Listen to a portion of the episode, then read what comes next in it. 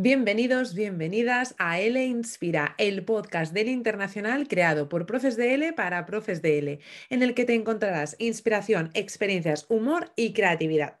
Un episodio más, Olaya Fernández al mando de los micros en este ya nuestro décimo episodio, el último de la temporada. Una temporada llena de valor que queremos cerrar con un tema que estoy segura que os va a encantar. Y es que hoy vamos a hablar sobre el tratamiento del error en las clases de L, un tema que ya hace algunos episodios pensamos que tenía que estar sí o sí en esta primera temporada. No solo por su importancia, sino porque sabemos que es algo que cada vez interesa y preocupa más a los profes de L. Y es que no es tarea fácil ofrecer retroalimentación a nuestro alumnado de una forma eficaz y respetuosa. Y para hablar sobre esto, he invitado a Paco Asencio. Es actualmente tutor en los cursos universitarios de especialización del internacional para niños y adolescentes. También creador de la web de clases online Chit Chat Español y traductor de cuentos infantiles en la editorial Tiny Readers Publishing. Licenciado en periodismo por la Universidad Complutense y formado como profesor de español en el internacional, ha ejercido como profesor en diferentes escuelas de idiomas e instituciones en países como Nicaragua, México, España, Suiza o Tailandia. Además, también ha colaborado en la creación de la app para aprender español Simply Learn Spanish. Bueno, Paco, bienvenido al podcast. ¿Qué tal estás? Hola, muy bien, muy bien. Aquí contentísimo de, que me hayas invitado aquí a tu, a tu casita y, y, pues eso, muy, muy feliz de estar por fin aquí en el último capítulo de la temporada, ¿no? honor, ¿eh? Aquí cerrando temporada, para que veas. Guau, guau, ¿eh? Qué, qué, presión, qué presión. Qué guay, no, la verdad que estoy súper contenta porque creo que además vamos a hablar de aquí de un temazo ya lo decía en la introducción, ¿no? Porque no sé si a ti te pasa, pero a mí durante mis años de formación como profe de es como que esta parte de la retroalimentación, de la evaluación, es como que, no sé por qué, es súper importante, pero siempre queda como en un segundo plano. No, siento que no he recibido la formación suficiente al respecto y siempre tengo que estar como leyendo o interesándome. No sé si tú piensas lo mismo. Totalmente, totalmente. La verdad, la verdad es que sí, es que creo que es un tema que, no, se, no, se, trata mucho. Eh, quizás mm, no es un tema del que se haya hablado tanto, del que, del que existan tantos, tantos materiales o tantos lugares a los que, libros o manuales a los que recurrir, pero sin embargo es súper, súper importante, ¿no? Eh, yo, sin embargo, creo que, que más que en una, en una formación o en, un, en un libro, un manual, creo que he descubierto un poco, ha sido eh, haciendo, ¿no? Dando clases es como al final he ido descubriendo cuál era la mejor manera, ¿no? De, corregir esos errores o de, o de utilizar esos, esos errores. Sí, sí, sí, totalmente de acuerdo. Además de que es tan importante la enseñanza de un idioma, porque si ya en cualquier asignatura, obviamente el error está presente, pues en una clase en la que un niño, un adolescente, un adulto está aprendiendo, el error es nuestro mejor amigo, o sea, está ahí presente. Totalmente. Y claro, totalmente. Tú has sufrido seguro el típico profesor de inglés que tú estabas intentando decir algo y era constantemente corrigiéndote encima, diciéndote que no, y al final eso, claro, es que es súper desmotivante y no, y no ves la utilidad del error. Claro, yo te, cuento, te cuento una historia, una historia personal, ¿no? Me encanta. Eh, cuando, estaba, cuando estaba estudiando los primeros años de, estudiar inglés en el colegio, ¿no? Mm, realmente era un estudiante bastante mediocre, bastante malo, ¿no? Porque no, no, conectaba con la profesora, no conectaba con la asignatura, con su forma de, de, ejercer eh, la profesión, ¿no? Con su forma de enseñar, que era muy centrada en la, en la gramática. Y no entendíamos, básicamente no entendía por qué estaba aprendiendo una lengua, porque no sabía ni, lo que era inglés, ni, tenía ninguna idea de por qué lo estaba aprendiendo. Y recuerdo que un día mandó como deberes, ¿no? Aprendernos los verbos irregulares en inglés. Yo la verdad que siempre he sido bastante malo a la hora de memorizar cosas, ¿no? La memorieta y eso a mí no me funciona muy bien. ¿Qué pasó? Que el día que se supone que teníamos que, hablar o que, nos iba a preguntar sobre los verbos irregulares, pues yo creo que fallé prácticamente todo. Y su reacción fue, bueno, has fallado ya. Eh, la verdad que era como muy, no era nada, como decir, agresiva en su forma de hablar, hablaba como de una forma muy calmada, ¿no? Muy bien. Pero me dijo, mm, Paco, hoy me parece mm, que te quedas sin recreo. Yo, ¿cómo? Y dice, sí, sí, porque no, no has estudiado, no te has aprendido. Yo intenté estudiar, que, conste, no, no, no has sido capaz de, de, de responder correctamente las preguntas has cometido muchos errores, así que te quedas sin, sin recreo. Eh, esto que, nos dice al, final, ¿no? que todos, yo creo, o casi todos, venimos de ese tipo de educación, ¿no? donde el error es visto como algo negativo, ¿no? como, como algo, mm, no sé, algo que te penaliza, ¿no? algo que, que te dice, no lo estás haciendo bien. ¿No? Y esto, esto realmente, esta, esta historia que te estoy contando posiblemente pasó, creo que cuando yo estaba en quinto de primaria, pues seguramente hace más de 20 años. Sin embargo, mm, me sigo acordando de ella como, como si fuese ayer, ¿no? ¿Y esto por qué es? Porque tenemos, ¿no? Yo no soy experto en neuroeducación o en neurociencia, pero tenemos ese, ese lugar que se llama amigdala que registra los recuerdos emocionales, ¿no? Y para mí, ese día quedarme sin recreo, ¿no? Y, supuso algo tan negativo, ¿no? supuso un shock tan fuerte que, lo sigo recordando después de 20 años, ¿no? Y de ahí yo creo que la, importancia, ¿no? De entender qué es el error y más a la hora de aprender una, una segunda lengua, ¿no? Claro, es que además, mira, desde que lo comentaste, me quedé para decirlo. Date cuenta de lo que dijiste al principio. Yo era un alumno mediocre. O sea, ya está. Imagínate el efecto que tiene. Como esa, que en realidad tú no eras un alumno mediocre, mediocre precisamente no eras tú. Ya. Pero a ti, claro, e, esa experiencia que tú tienes con ese idioma, con esa profesora, te marca emocionalmente, como, como bien comentabas, y ya te está poniendo una etiqueta, tú te pones una etiqueta mm, inconscientemente de... Sí, sí, sí. Yo era mediocre, a mí me pasaba con las matemáticas, a mí me pasaba con las matemáticas. Siempre las aprobé porque era trabajadora, porque mm, decía, esto lo saco, pero nunca las entendí, ni, me gustaron. Y además me frustraba muchísimo porque eh, mi madre es todo lo contrario, ella es de ciencias. Entonces, claro, ya lo ve súper claro y donde ya lo ve claro, pues yo me sentaba adelante y mira, chica, yo es que este problema mm, no me importa qué velocidad va el tren, porque es que me dice, si compro un billete ya me dice a qué hora llego y qué me importa. Entonces, yo me sentaba adelante y mi madre se frustraba muchísimo conmigo porque, pero ¿cómo no lo ves? Pero ¿cómo no lo ves? Y es que, es que no, es que no lo estoy viendo. Pero lo mismo con profesores, tenía una profesora que era exactamente lo mismo. Entonces, yo siempre fui con, con el discurso de es que a mí las matemáticas se me dan fatal, es que yo soy malísima en matemáticas. Y ahora pues estoy aquí con una empresa teniendo que hacer yo mis pinitos obviamente administrativos en términos de economía, oye, y tan mal no lo hago. Totalmente. a base de tutoriales, pero yo lo hago. Totalmente. Bueno, al final es para, también para que te des cuenta, ¿no? Hablaba de un alumno mediocre cuando en realidad no hay alumnos mediocres, ¿no? Pero sin embargo, al, transportarme a ese momento, ¿no? Em, eh, me he descrito, ¿no? Como eh, la forma, digamos, en la que me sentí en esos momentos, ¿no? Recordamos también, ¿no? Bueno, a veces también esas típicas frases, ¿no? De nunca llegarás a ningún lugar, ¿no? O, que, que, que muchas, seguramente las personas, eh, o en este caso esta profesora o estos profesores lo, lo decían sin, sin maldad, ¿no? O, no tenían el conocimiento de que algo tan pequeño, ¿no? O sin importancia para ellos podía llegar a ti, podía llegar a ti, podía llegar a afectarte realmente a ti, ¿no? A la hora de, generarte miedos, de crearte inseguridades, ¿no? Y ya, bueno, en, un caso extremo incluso de, generar un apagón emocional, ¿no?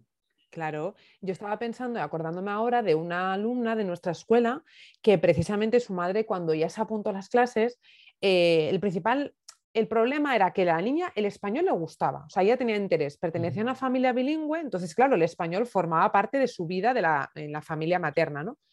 ellos vivían en viven en Estados Unidos y, claro, los veranos pues iban a Colombia, donde estaba la familia, y la niña era capaz de hablar español, pero tenía acento, cometía errores, obviamente, ¿no? Y su entorno allí se reía de ella.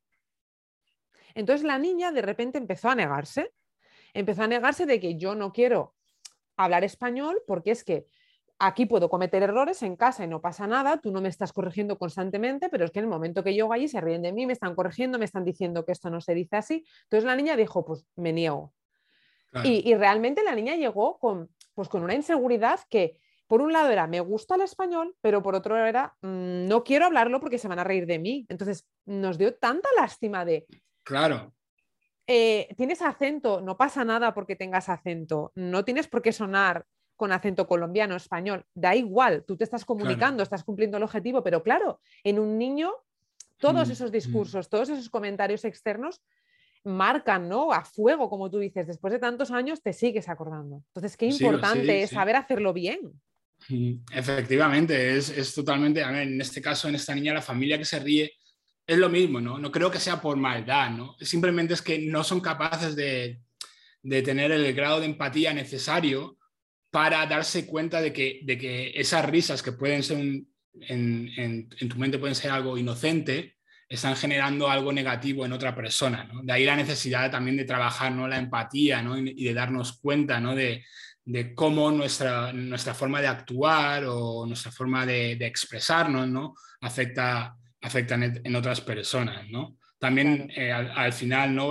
también siendo un profesor, la, la forma en la, en la, cual nos comunicamos, ¿no? la forma en la que eso para mí es uno de los aspectos importantes ¿no? a, la, hora de gestionar los errores en clase, ¿no? la forma en que nos comunicamos, ¿no? el uso de las palabras, ¿no? el, dejar de un lado la negación ¿no? y, ser positivo. ¿no? Yo creo que eso también es algo súper súper importante, ¿no? es una, de, una de las claves. Totalmente. Y además, como venimos repitiendo patrones, es lo que tú dices, no es maldad, sino que repetimos patrones sociales. Como docentes, todos hemos repetido un patrón social hasta que fuimos conscientes y dijimos, ¿qué está pasando aquí? Voy a empezar a trabajar para cambiar esto, ¿no? Claro. Pero de al final, dime, dime. Sí, no, de ahí la importancia ¿no? de, reflexionar, ¿no?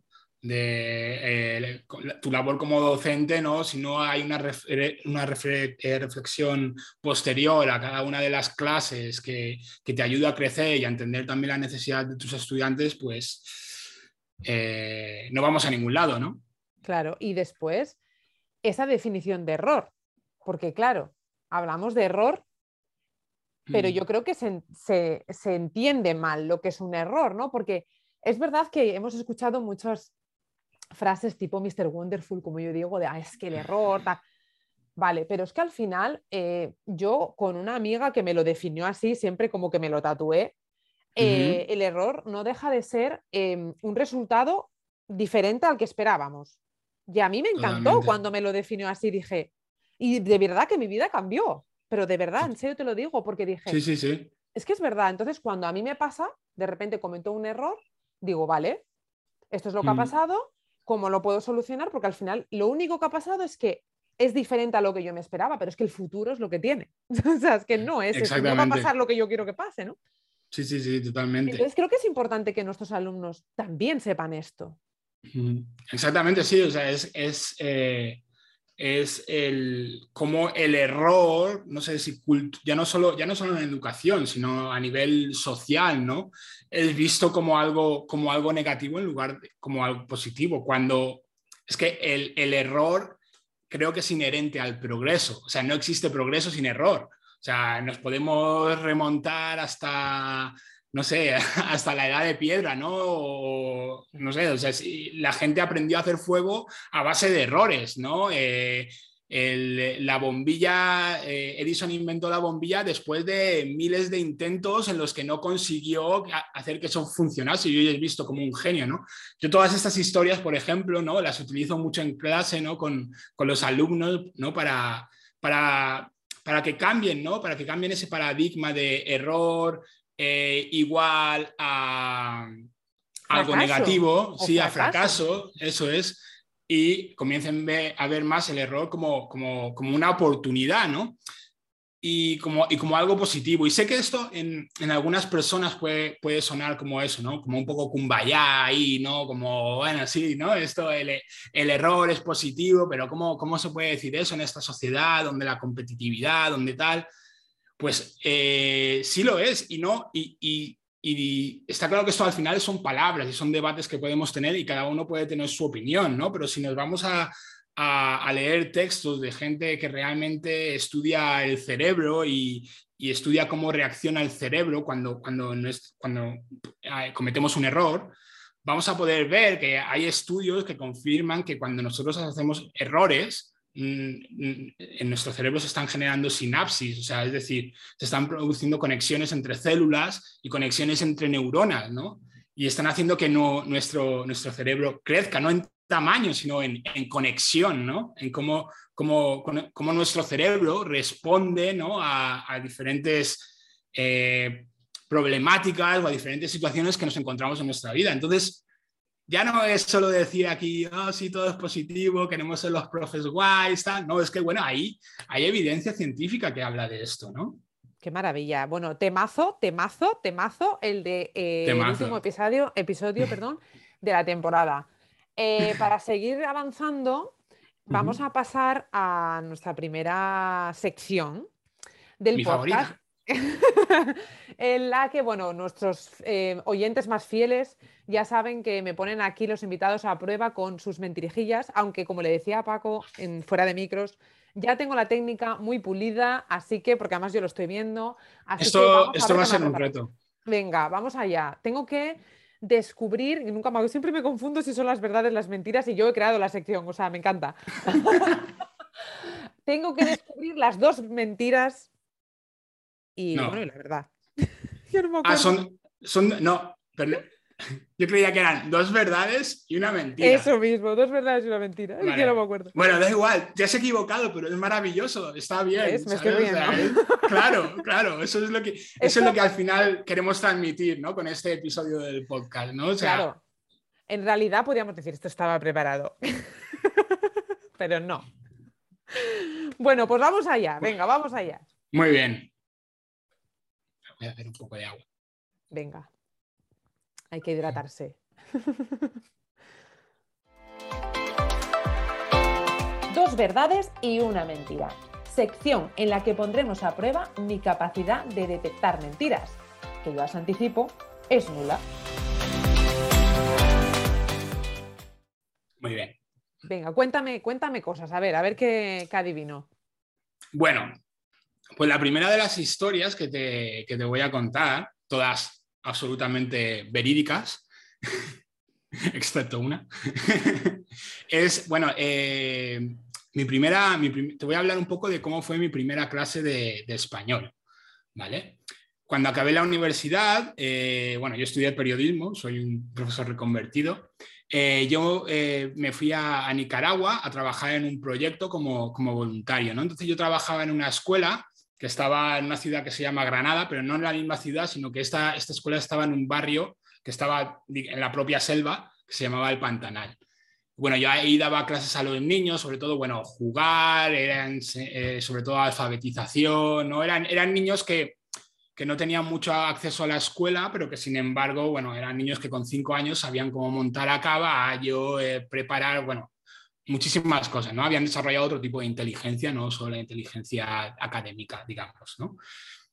Y, allí había un, chico estadounidense que se llamaba Ryan y él llevaba un tiempo ahí en Nicaragua, pero quería mejorar su español y como, como yo llegué allí tal, pues me dijo, oye, ¿y no te importaría a lo mejor darme, darme unas clases después de, de las actividades que hacíamos a los niños?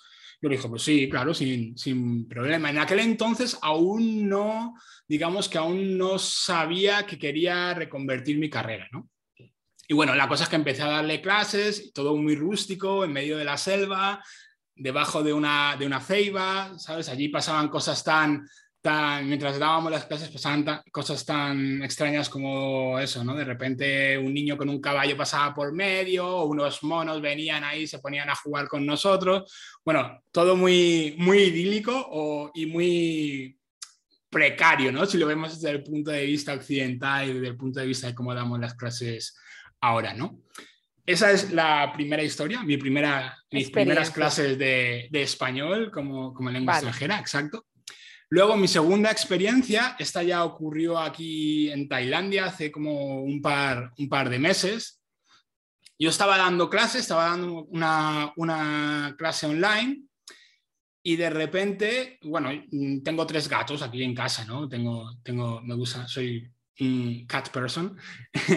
tengo, tengo tres gatos y de repente oí que uno de ellos hizo como un, un, bufido, ¿no?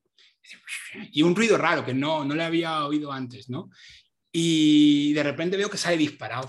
Yo ahí en medio de clase, tal, claro, me volteé para ver qué, qué pasaba y de repente me encuentro una serpiente. Me encuentro una serpiente eh, que seguramente había entrado, bueno, por esa ventana que ves ahí, pues seguramente tenía la ventana abierta y entró. Y claro, eh, estaba dando clase y dije al estudiante, oye, tengo una emergencia, tengo una serpiente dentro de casa, mm, voy, a, voy a hacer algo porque, claro, sobre todo el miedo que me daban eran los gatos, ¿no? Porque los gatos ya sabes cómo son, que son muy curiosos y enseguida van, digo, a ver si va, va a ser venenosa y va a morder a un gato. Entonces, claro, paré la, la clase me fui fuera de, la habitación, cerré para que la serpiente no pudiese salir. La serpiente, la pobre, estaba ahí muy asustada, tampoco era que. Pero, ¿sabes? Entre el susto que llevaba ella y el que llevaba yo. Total, que entonces ya llamé a, los rescatadores de serpientes, que son como el flan de la jungla, pero versión tailandesa, prácticamente. le llamé y le dije, bueno, yo no le llamé porque mi tailandés no es tan, tan avanzado. Entonces, Grace llamó, el hombre vino, y bueno, ahí agarró la serpiente y la llevó para relocalizarla, digamos, en la selva, ¿no? Luego ya me comentó que era una, una spitting cobra, que es una, una cobra de estas que te escupe, escupe veneno y te puede dejar ciego. Bueno, sí, sí, sí, todo muy, muy, muy bonito. Madre mía. Y mm. bueno, y la última historia, la última historia es que, bueno, antes te he hablado de, digamos, mi primera clase de español, que fue en Nicaragua, durante ese tiempo, después de Nicaragua, em, me fui, estuve como tres años viviendo en el sur de México y allí estuve trabajando como profe de español en una academia con, con eh, alumnos que querían, querían aprender español, pero querían acento, querían, por, no sé por qué razón, pero querían aprender español con acento de España, ¿no? Y bueno, durante ese tiempo, aparte de trabajar en la academia, eh, combinaba también combinaba las clases de español con otros trabajos. ¿no? En este caso, por ejemplo, yo junto a mi hermano compramos unas cabras y estuvimos haciendo queso de cabra, aparte de tener también una huerta urbana. Y aparte también durante ese tiempo trabajé de, de observador de derechos humanos. Todo durante ese periodo de tiempo. Ya sé que ya sé que suena, ya sé que suena un poco raro, pero oye. A ver. Eh, vamos a ver. Eh, yo voy a quedar fatal porque he dicho al inicio de, este, de esta sección, yo ya tengo la técnica muy pulida, y ahora resulta que eh, estoy en... Vamos a ver. O sea, la primera que nos has contado yo creo que puede ser totalmente cierta porque, vamos, sí, porque estás allí de voluntariado, te pega, o sea que sí, yo creo que esa es real, tu primera experiencia pudo ser así. La segunda, odio las serpientes tanto, o sea, si me pasa eso a mí, salgo por la ventana, o sea, lo siento, ni le digo nada al alumno, o sea, yo me voy volando y digo, mira, no puedo con las serpientes, es que tengo fobia. Pues sí, sí, sí no puedo, es pues, una cosa que... pues aquí en Tailandia, ayer justo vi una, no en casa, pero tengo, un problema que solucionar al respecto porque yo estoy viendo una enciclopedia de animales y veo una serpiente y no puedo pasar la página. O sea, literal. yo, tenía fobia a las arañas y las superé. Pues tendré que trabajar.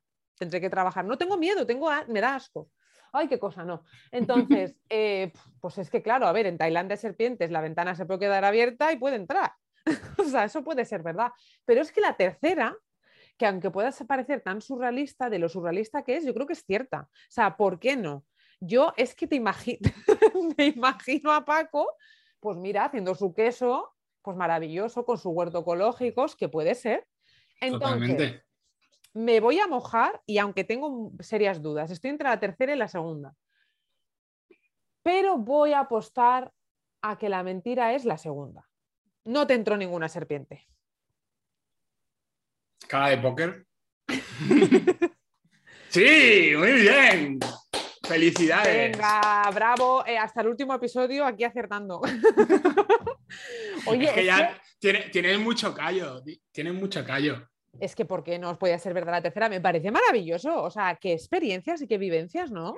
Sí, sí, sí. Eso también es, bueno, al final es una cosa que también lo podemos vincular con este tema de los errores y todo esto, ¿no? Que uno, uno creo que no nace, ¿no? Sabiendo qué quiere, qué quiere hacer o, o, qué va a ser de su vida, ¿no? Bravo, ¿sabes? Bravo por las personas que tienen, lo tienen clarísimo desde, desde que nacen hasta, hasta que se mueren, ¿sabes? Pero no es mi caso, ¿no? Y a mí soy, creo que una persona curiosa, me gusta experimentar diferentes cosas, me gusta, no sé, yo creo hay gente que le gusta coleccionar, yo qué sé, sellos o coches, o a mí me gusta coleccionar experiencias, ¿no? Y, siempre, pues, eh, no sé, la vida me ha ido llevando por, por diferentes lugares yo pues, he, tomado las oportunidades que me ha ido trayendo e intentado disfrutar ¿no? de, de, cada una de estas cosas, ¿no? de hacer el queso, de trabajar como, como mm, observador de derechos humanos, son cosas que siempre han ido sumando y bueno, pues estoy muy contento. Y lo que comentabas de la segunda no es cierto, pero eh, durante un tiempo, el primer año que llegué aquí a Tailandia, estuve trabajando en una escuela como profe de inglés. Y un día, cuando estaba dando clase, en una clase con 45 niños, 45, uno de ellos empezó a gritar mm, una palabra en tailandés que mm, no conocía y era serpiente. Había una serpiente dentro de clase. Me muero. Esa, y esa sí que es, es verdad. Vino el, conserje, que los conserjes de aquí están preparados, son como los MacGyver de... y, se llevó la serpiente. O sea que es mentira, pero tiene su parte de a verdad. medias, por eso dudaba yo, a medias. No, pero es muy curioso lo que dices de las experiencias. Yo creo que a mí me pasa igual que a ti, ¿no? Al final yo siempre digo que me considero emprendedora porque necesito, ¿no? Necesito esa ese reto, ese aprender algo nuevo y al final en todos esos aprendizajes obviamente me he equivocado tropecientas mil veces y, y me he llevado mucho aprendizaje de, esos errores, ¿no? Entonces yo creo que, las personas curiosas se equivocan mucho. O sea, yo me he equivocado mucho y estoy segura de que me seguiré equivocando muchísimo porque al final no concibo la vida de otra manera, realmente, ¿no? Totalmente. Eh, pero también, no sé, ¿sabes? O sea, como todas esas experiencias no te invalidan para nada, ¿no? También pienso que, por ejemplo, eh, gente, muchas personas que están haciendo el curso que yo tutorizo en, en, el internacional vienen de, otros, vienen de otros ámbitos, ¿no? Y muchas veces tienen ese miedo, ¿no? De, bueno, yo no me he dedicado a esto, podré hacerlo, no podré hacerlo. Digo, mira, eh, si tú realmente quieres hacerlo y cuentas con las herramientas y con la formación adecuada, puedes conseguirlo, no importa que antes hayas sido un ingeniero o que hayas trabajado como enfermera o como... No, si tú, si tú le pones empeño, le pones corazón, lo vas a conseguir, ¿no? No te, no te, no te pongas límites a ti mismo, ¿no? Totalmente. Y además de que hay que deconstruirse, ¿no? En, toda esa, en, en todo ese desarrollo. Yo es algo que también intento hacer constantemente porque por ejemplo, el otro día lo comentaba, ¿no? Digo, vale, eh, estábamos preparando una formación y esto para qué va a ser, para gente que tiene experiencia o para gente que no. Yo decía, para ambas, porque al final yo llevo seis años ya dando clases online a niños, pero quizás estoy repitiendo algo que, porque como lo hago, y bueno, puede estar bien, no es que esté mal, pero lo voy repitiendo y ya caigo en repetir eso y de repente yo creo que es interesante eh, enfrentarse a algo diferente, de construirse y hacer algo nuevo, ¿no? Entonces, al final, tenemos que estar constantemente ahí y es el mejor ejemplo que podemos dar también a nuestro alumnado, ¿no? El hacerlo de otra manera. Sí, qué, importante, ¿no? Esa palabra de construirse, ¿no? Mm. Es en, en, en, en, todos los ámbitos, ¿no? A nivel profesional, a nivel personal, eh, a nivel de creencias, ¿no? Es muy, muy importante. Totalmente. Pues vamos a pasar ya a nuestra segunda mm, eh, sección del podcast. Eh, que ahora queremos, bueno, pretendemos darles pues unas claves ¿no? a nuestros oyentes. Estamos hablando durante todo este episodio del error. Y claro, pues es muy bonito todo esto que estamos diciendo, pero de repente este profe que nos está escuchando dice, voy a reflexionar sobre mi práctica docente y me doy cuenta ¿no? de que quiero cambiar cosas, quiero deconstruirme, como decíamos ahora. Em, pero claro, es muy difícil empezar. ¿Cuándo empezar? ¿Cómo empezar? ¿no? Entonces, yo he preparado un supuesto para ti, un supuesto que quizá alguno de nuestros oyentes pues, le pueda resultar familiar y entonces a, través del mismo, pues tú nos puedes dar unas pinceladas, unas claves para que nuestros oyentes pues sepan ¿no? o tengan esas nociones de por dónde empezar.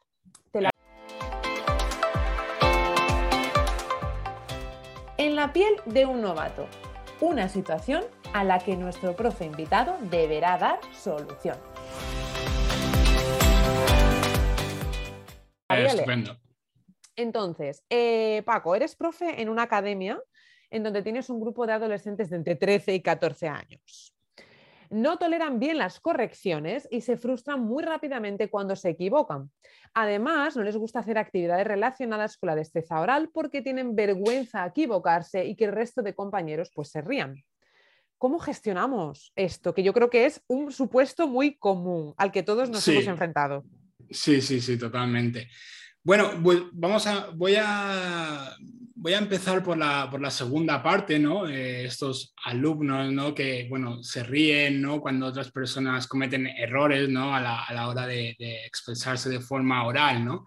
Y creo que está ligado con lo que hemos hablado antes, cuando hablabas de esta, de esta alumna, ¿no? Colombiana que, que había ido que había ido a Colombia y que se reían por su acento, ¿no?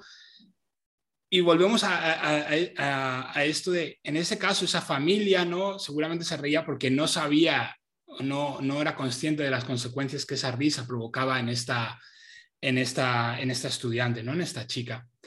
Eh, entonces, ¿cómo, cómo, cómo ¿qué podríamos hacer en una clase, en una clase así? Seguramente yo lo que, lo que haría es plantear una actividad para intentar trabajar la empatía ¿no? entre, los diferentes, entre los diferentes estudiantes. ¿no? Se me ocurre quizás que podríamos hacer algo muy simple, como que cada uno de ellos escribiera un, pequeño texto, una reflexión, ¿no?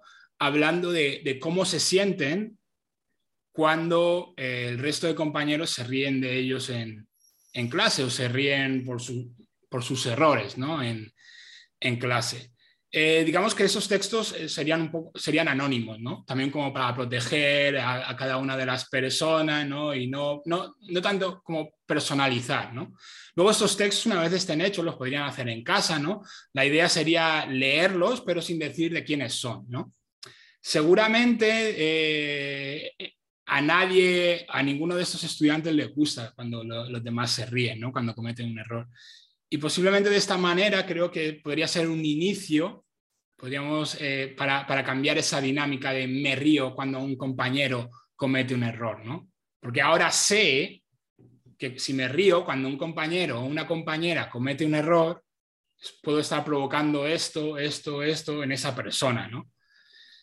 Y yo, bueno, al final también creo un poco en la bondad de la gente. Digo, joder, si realmente sé, si soy consciente de que eh, eh, esta actitud perjudica o le hace sentir una, mal a una persona, no lo voy a hacer. ¿no? Entonces yo creo que empezaría un poco con esa, con esa dinámica. Luego, el otro, por, el otro, por otro lado, comentabas eh, que no toleraban bien los errores, ¿verdad? Se frustraban ante ese error. Esto lo, vivo bastante también en mis clases. Sí, ¿verdad? Vale. Bueno, no, no sé, en, este caso, por ejemplo, si hablamos de, si estamos trabajando eh, la destreza de la escritura, ¿vale? Eh, bueno, tenemos, tenemos la opción de hacer una corrección directa o la opción de hacer una corrección indirecta, ¿no? Al final la directa sería, bueno, tú me entregas un texto, yo cojo mi bolígrafo rojo y zas, zas, zas, zas, zas, ¿no? Y te digo, mira, esto está mal porque tal, esto está mal porque cual. Vale, el alumno va a coger la hoja y conforme la coge la va a meter ahí en su, en su mochila o en su carpeta y no va a volver a, saber nada de ella. Adiós. ¿Vale? No, no hay ningún tipo de reflexión. ¿no? En este caso yo creo que eh, la corrección indirecta funciona, mucho mejor. ¿Cómo podemos hacer esta corrección indirecta? Por ejemplo, hay muchísimas formas, yo digo algunas, os menciono algunas, ¿no? Eh, por ejemplo, una, corrección cruzada entre los alumnos, ¿no? que cada, alumno corrija el texto que ha elaborado uno de sus compañeros. Esto puede funcionar también dependiendo del nivel que tengan los estudiantes, pero otra, otro tipo de corrección podría ser en el cual, la cual en, el maestro, digamos, marca los errores, pero no dice cuáles son los errores. Entonces, entregas esa, esa hoja y luego el alumno tiene que hacer ese trabajo de, de reflexión de mirar por qué he cometido este error, por qué he cometido este otro, ¿vale? O sea, que el error sea...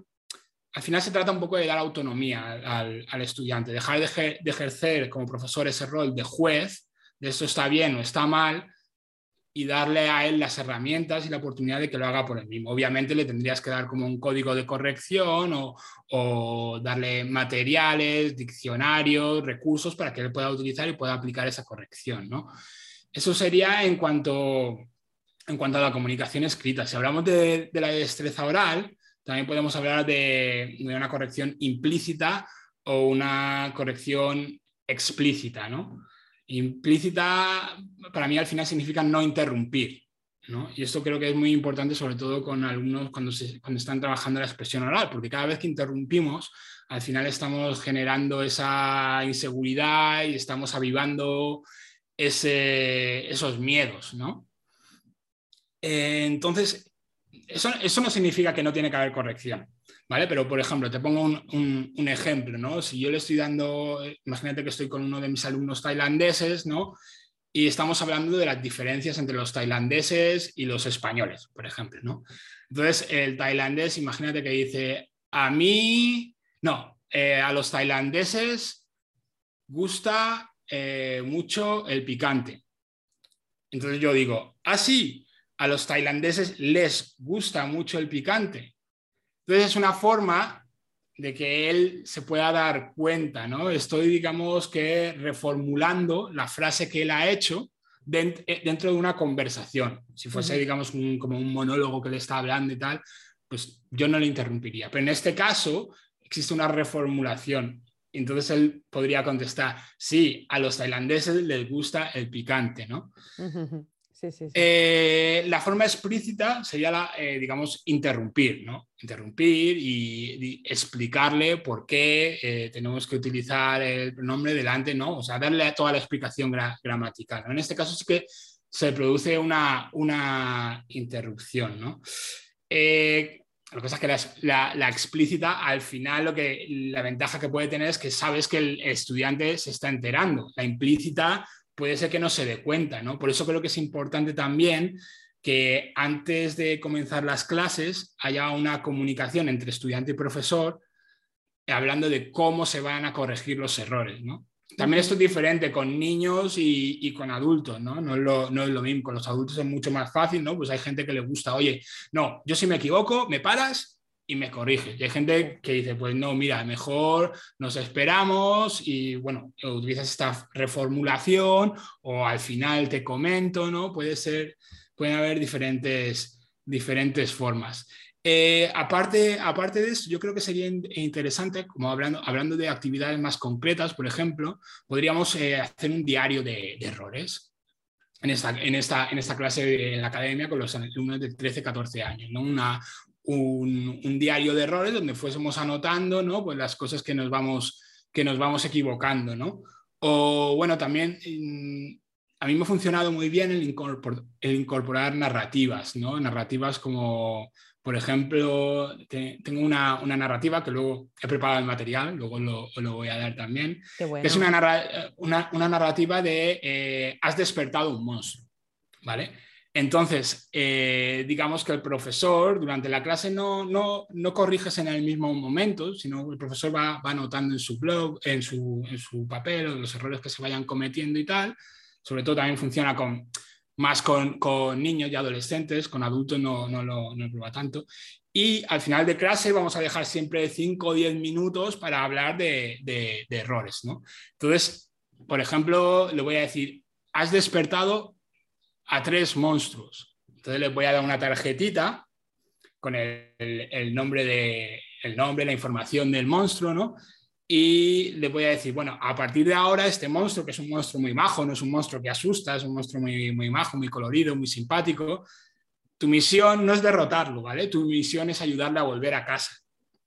¿Y cómo le ayudas a volver a casa? Pues detrás de cada tarjetita ¿vale? Va a haber un, espacio donde el estudiante va a poder escribir, anotar, dibujar, lo que quiera, ¿vale? Y para poder ayudarle a volver a casa, va a tener que dar, digamos, la solución a ese error o cómo evitar ese error. ¿vale? De esta manera estamos, digamos que, haciendo que sea el estudiante el que reflexione sobre el error que ha cometido y que de alguna manera, ¿no? Todos estos eh, tarjetitas las va, las va a ir acumulando en un llavero, ¿vale? Entonces es algo que va a tener siempre en clase y va a poder ir consultando, ¿no? Y la idea es que cuando ya no cometa ese tipo de errores, me devolverá la tarjetita porque significará que el monstruo ya ha sido capaz de volver a casa. Qué bueno.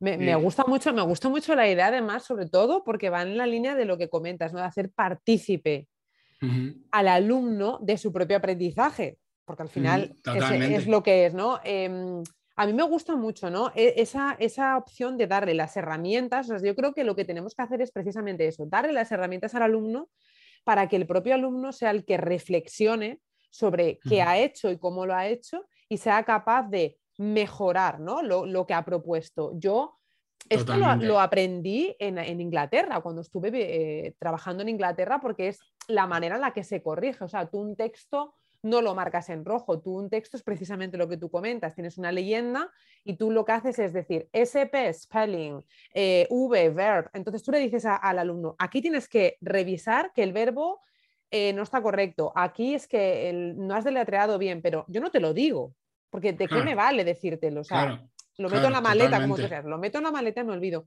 No, venga. No hay reflexión. Claro, no reflexiona. Entonces, tú tienes tu cuaderno, párate, dedica tiempo, tienes todas las herramientas posibles porque yo te las voy a dar y entonces tú te vas a hacer responsable de tu propio aprendizaje porque así es como se aprende en la vida. Cuando te equivoques, no va a venir nadie a decirte, ay, así no se hace, se hace así. Porque entonces no vas a tener, no vas a ser responsable de tus actos, al fin y al cabo. Totalmente, totalmente. Y también creo que, eh, sobre todo cuando trabajamos con niños y adolescentes, la incorporación de ese elemento narrativo, en este mm, caso de, los monstruos, que puede ser cualquier otra cosa. Al final, esto de los monstruos es un ejemplo, pero puede estar adaptado también a lo que le gusten a tus alumnos, ¿no?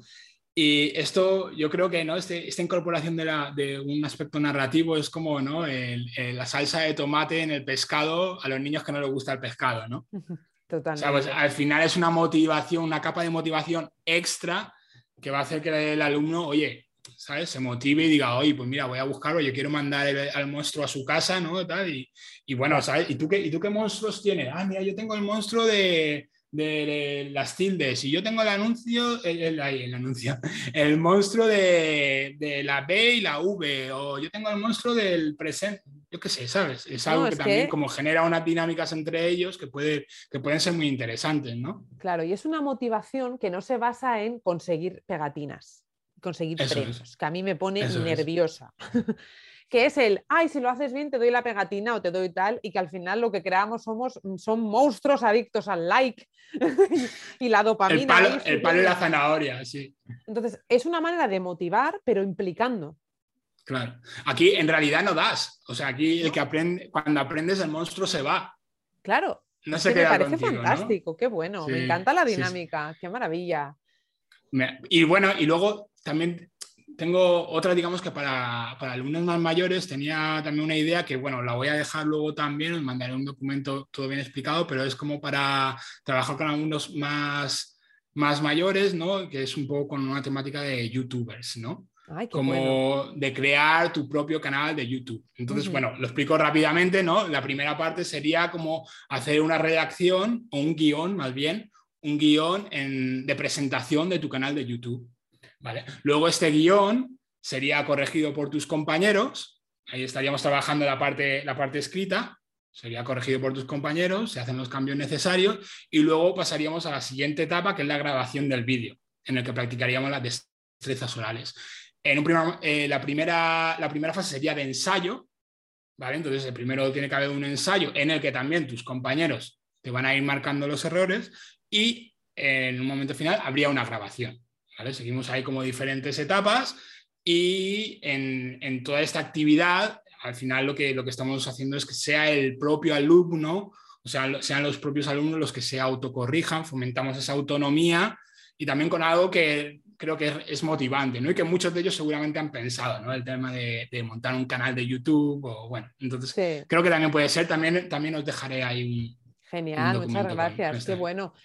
Y comentas eso, ¿no? Ese trabajo colaborativo con sus compañeros, que yo creo que a mí me gustó mucho cuando trabajaba así con grupos, que era que el resto también marcaran lo positivo, ¿no? Que su compañero había hecho, por ejemplo, pues me encanta la introducción que has hecho de tu presentación de YouTube, ¿no? O qué frase más divertida para cerrarla, ¿no? O sea, al final creo que es importante también incidir en decir las cosas buenas que se logran y que el alumno sea consciente de, ay, pues mira, quizá hacer esta actividad al principio y al final, ¿no? Es decir, ¿te acuerdas al principio cómo te costaba más presentarte y mira al final el camino que has recorrido? Agradecelo, vamos a agradecer lo que has mejorado, ¿no? Porque muchas veces no son conscientes de, de, esto y no los ayudamos a hacerlo, ¿no? Entonces, en nuestra mano está este aliento, así que Qué guay, me gustan mucho las, dinámicas que has compartido.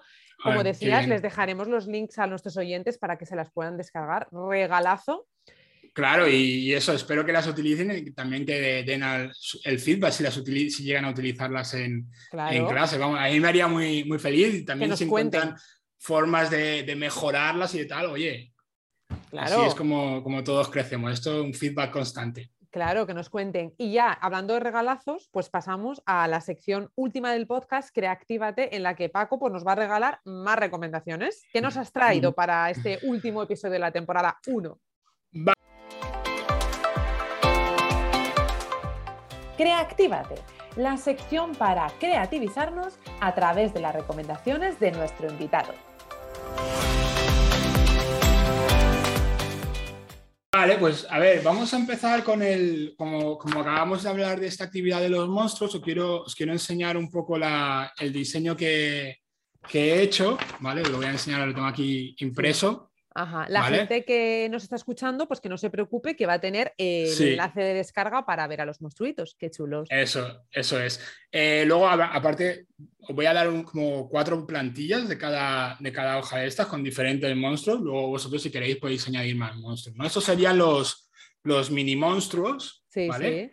Y luego, bueno, aquí en cada tarjeta, eso tenéis la parte de delante y la parte de detrás, ¿no? Y en cada tarjeta tenéis qué tipo qué tipo de error hemos cometido, ¿no? Si es un error de escritura, si es de gramática, si es eh, oral, ¿no? Bueno, diferentes tipos. Bueno, aquí también tenemos otro que sería como de comportamiento, ¿no? De cosas que no hemos hecho, que no, nos hemos comportado bien en, clase. Luego, aparte de los mini monstruos, tenemos los jefe monstruos. Uh, que tenemos aquí unos maxi monstruos, son como unas tarjetas gigantes. Eso, el jefe monstruo es sobre todo para cosas que son un poquillo a lo mejor más complicadas o más complejas, también para que los estudiantes tengan como más espacio, ¿no? Como para poder anotar, poder escribir o dibujar, lo que ellos quieran, ¿no? Entonces tenemos los mini monstruos y los jefe monstruos. Me encanta. Y luego eh, bueno, pues aquí os he puesto, no, no he podido hacerlo porque no he podido ir a, conseguir las anillas que necesitaba para, hacerlo en físico, pero bueno, podéis ver aquí, ¿no? Más o menos. Sí, los llaveritos, o sea, irían acumulando esas tarjetitas, entonces podrían tener su propio llavero de personalizado para cada alumno Eso con acceso a esos monstruitos. Qué genial. Eso es. Vale, entonces, bueno, pues ya os paso esto por si queréis llevar a, cabo la, la, actividad en vuestra clase. Sí. Pues pues estupendo. Qué genial. Más cositas, más cositas. El otro día Marta eh, habló, de, un, libro, un libro de gramática, no, recuerdo el nombre, ahora es que soy muy malo recordando nombres, fechas, datos y cosas así. Yo soy cosas tan específicas, no sé, pero bueno, eh, los, que, los que hayáis seguido el podcast seguro que recordáis, ¿no? Que uno de, de los autores era José Plácido Ruiz Campillo, ¿no? que era un libro que hablaba de, cómo enfocar la gramática desde, desde, lo cognitivo. ¿no? Pues yo quiero recomendar también este libro, que es de, difusión, autores Rosario Alonso, Alejandro Castañeda, Pablo Martínez, Lourdes Miguel, Genaro, Ortega y también José Plácido Ruiz Campillo, que es Gramática Básica del Estudiante de Español. Yo creo que este libro le puede venir muy bien, sobre todo también a los profes de, de, español que estáis empezando, y también a los que no. ¿eh? ¿eh? es un libro que, aparte de explicaciones, pues tiene muchos ejercicios desde un enfoque cognitivo. Entonces ya no solo, ya no solo te sirve, digamos, para utilizarlo en clases, sino también te sirve eh, a ti mismo a la hora de ver el tipo de actividades que se hacen desde el enfoque cognitivo y poder replicarlas de diferentes maneras. ¿no? Entonces, yo recomiendo, el Gramática Básica del Estudiante de Español.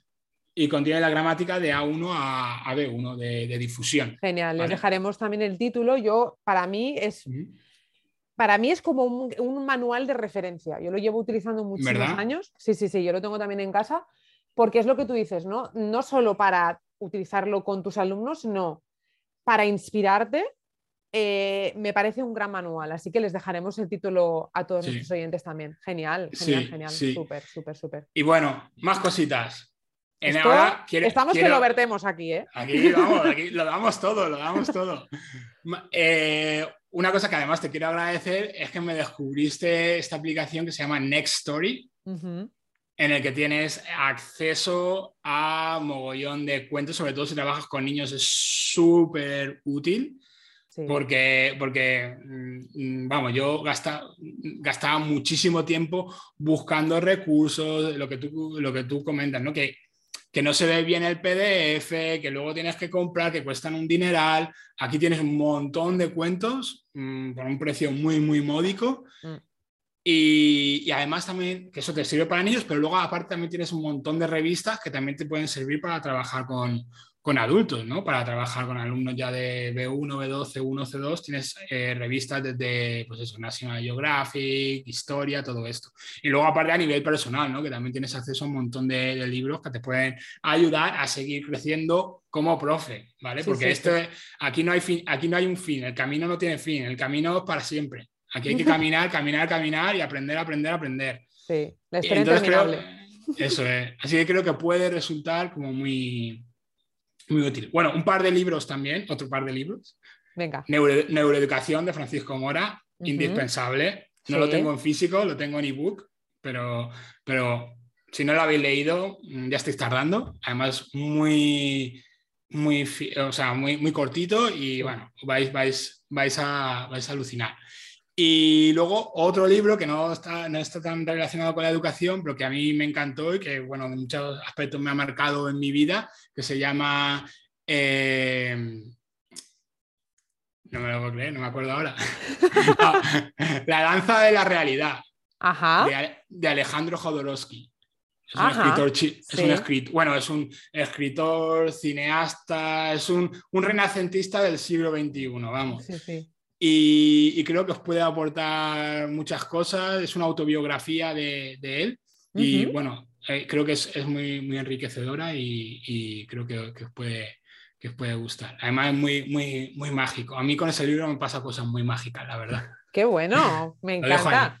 Qué montón de recomendaciones para cerrar esta primera temporada. De verdad, muchísimas gracias por todo lo que has compartido con nosotros. La verdad es que me ha encantado. Yo es que siempre lo digo, estoy aquí, digo, es que yo me tiraría, me tiraría horas, que nos cierran el podcast de lo pesados que somos. Sí, sí.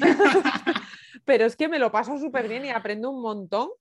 Eh, de verdad, un regalo haber estado al mando aquí de esta primera temporada porque os he podido conocer a todos más personalmente y de verdad, me he llevado un montón de aprendizajes, espero con nuestros oyentes también.